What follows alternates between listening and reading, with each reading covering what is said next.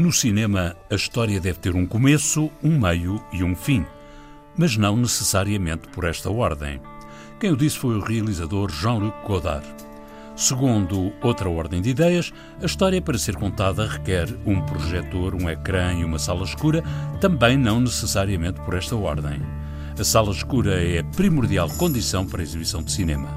Hoje, em nome do ouvinte, vamos ao cinema e como a ordem dos fatores é arbitrária, começamos pelo fim. This is the end, beautiful friend. This is the end, my only friend, the end of our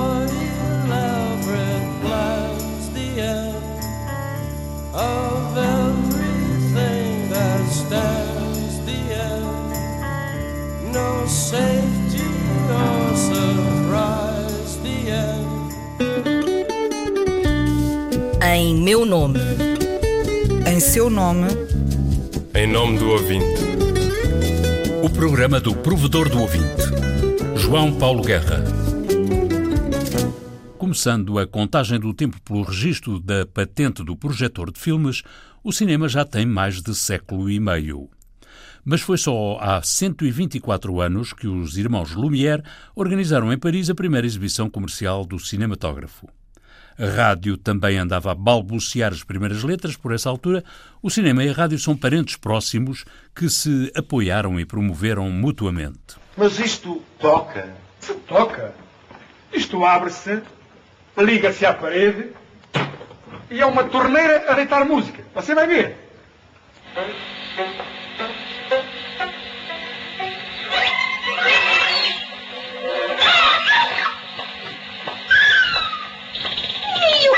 Relógio, está ligado para o jardim relógio. São as bobinas que ainda estão frias. Frappé. Não vê você que a onda bate na lâmpada e recua. E daí o som quer sair e não pode. Tem de aquecer o carburador. Que? Olha, olha, olha, olha.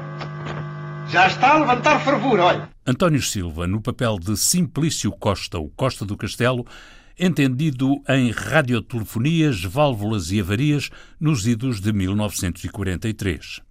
76 anos mais tarde, revemos o caminho paralelo da rádio e do cinema. O cinema sempre teve lugar na programação da rádio. Em novembro de 1957, quando Lisboa prestou homenagem a Giulietta Massina e Federico Fellini, os microfones da emissora estavam lá. Amo perdutamente il mio lavoro ma non, ma non per i motivi che ovviamente voi potete immaginare, perché il cinema dà benessere, permette di avere una bella automobile o una bella casa e permette di conoscere un sacco di belle donne. Sì, sì, sì, sì, anche, anche, anche per questo, anche per questo.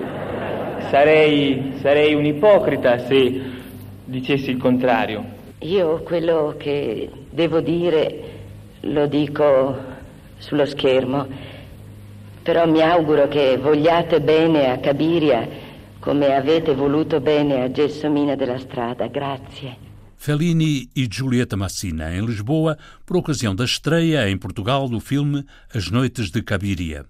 Fellini declara amor pelo cinema, também pelo que o cinema lhe dá. Giulietta Massina pede que o público veja e receba Cabiria com o mesmo amor com que viu e recebeu Gelsomina. O cinema continua com lugar marcado na programação da Antena 1. Renomado crítico de cinema, para bem do serviço público, João Lopes exerce atualmente a sua função no Cinemax da Antena 1. Mas o que é um crítico e quem é o público? O crítico e o público. Aí está uma parceria ambígua, segundo a crítica de João Lopes. O público não existe. A crítica não existe.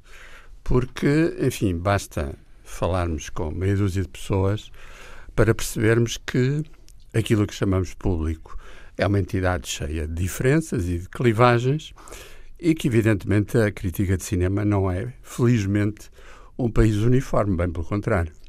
O que penso que é fundamental é, digamos, sugerir, pensar, uh, induzir uma relação com a própria complexidade dos filmes e depois uh, não vivemos num mundo em que esperamos que os outros pensem necessariamente como nós, felizmente.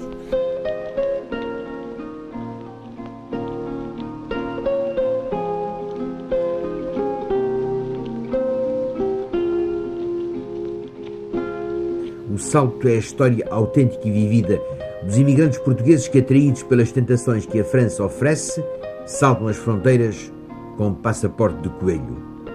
O Salto é uma obra humana e profunda, uma obra de verdade, de compreensão e de amor entre os homens. Aqui, José Augusto, que lhes falou de Paris.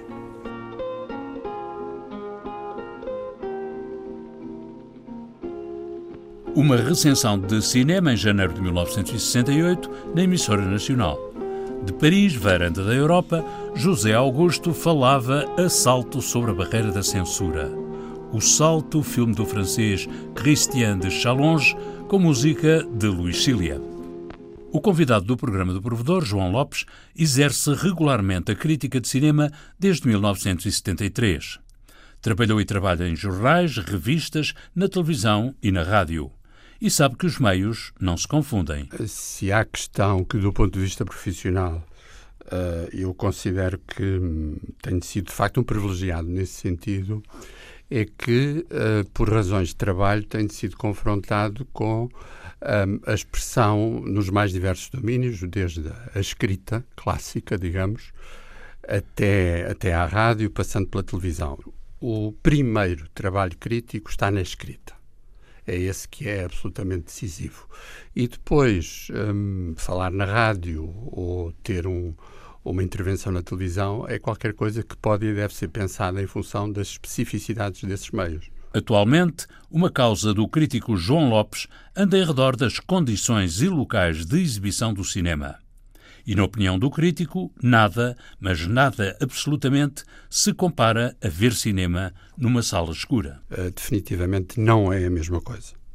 Aliás, penso mesmo que, do ponto de vista cultural e económico, e uma coisa necessariamente está ligada com a outra, sempre, uma das grandes questões do presente do cinema é precisamente a, a defesa, a preservação do Parque das Salas. Essa relação com um filme numa sala escura é qualquer coisa que, de facto, não tem equivalente. João Lopes é um dos últimos cinéfilos na era do cinema no telefone, no computador, no televisor.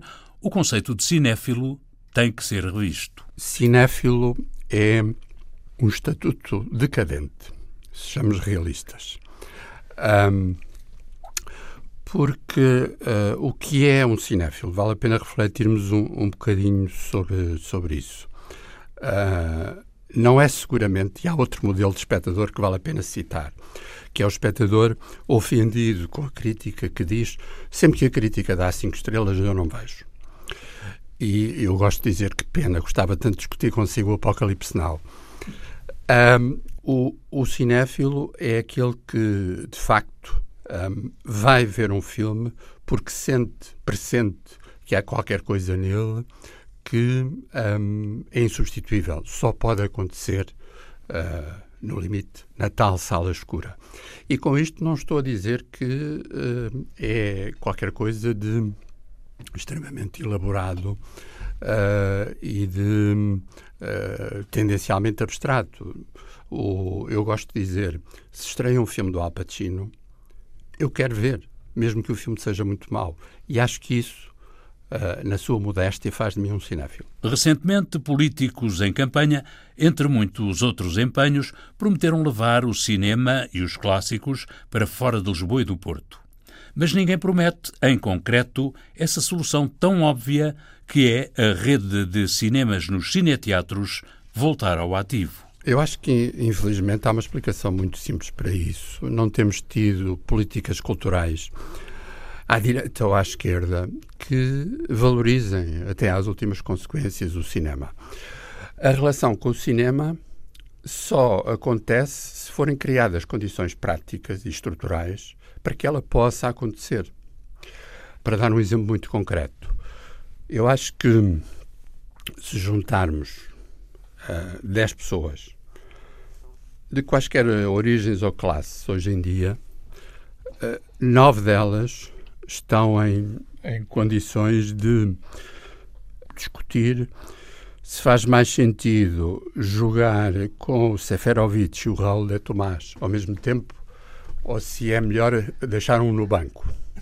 Eu também estou disposto a ter essa discussão com todo o gosto. Eu gostava de saber se essas nove pessoas estão disponíveis para conversar connosco sobre a estreia da Herdade. Não vou reduzir o trabalho da crítica àquele impulso passional que o Baudelaire defendia, mas acho que, de facto, hum, algo na crítica tem que ser passional e, portanto, nesse sentido, ser capaz de contrariar regras. Ponto 1. Um. Ponto 2. Um, sem que seja propriamente um caderno de encargos, eu acho que qualquer trabalho crítico uh, tem que ser capaz de fazer sentir ao leitor, espectador, ouvinte, que há qualquer coisa naquele objeto que está a ser criticado que não tem equivalência em nenhum outro meio. Sabemos que uh, os grandes romances já deram péssimos filmes, e o nosso amigo Hitchcock dizia com muita graça que o melhor ponto de partida para fazer eh, um bom filme é um mau romance.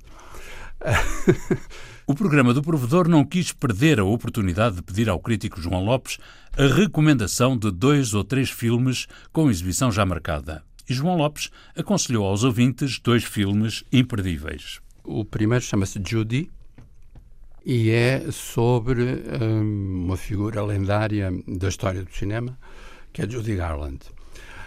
É um filme centrado numa composição extraordinária de René Zellweger e é sobre uh, os anos finais de, de Judy Garland, quando ela era uma figura decadente no interior de Hollywood, uh, muito mal uh, estimada por quem a abandonou, de facto, e que tentou vir para a Europa para dar uma série de espetáculos em Londres. É um, um filme profundamente cinéfilo, no sentido em que, além do mais, combate a perda da memória. I'm sorry it's so late. Miss Carl. Oh, please. I'm Judy. I'm very sorry, but your suite has been released. What do you mean, released? Where exactly has it gone? your account was in arrears. Clang, clang, clang with the trolley. Mama, please don't go to sleep now. No, no, no. Are the other ones. Kids need a home, Judy. I know what kids need. They need their mother. You Can't have the world's greatest entertainer out here without a drink. Frank Sinatra's here? Frank is great, but he is no Judy Garland. I don't have a home. I can't even get a manager. London would offer you a lot of money. Talk of the town is desperate to do a deal with you. You're saying I have to leave my children if I want to make enough money to be with my children? O outro filme chama-se Joker. Foi o filme que ganhou o Festival de Veneza há poucas semanas. Tem uma extraordinária interpretação de Joaquim Phoenix no papel central, que eu acho que lhe vai valer um Oscar, e é, sobretudo, uma afirmação de uma dimensão trágica do cinema que eu acho que tem sido uh, muito banalizada pelo universo dos super-heróis. Arthur, does it help to have someone to talk to?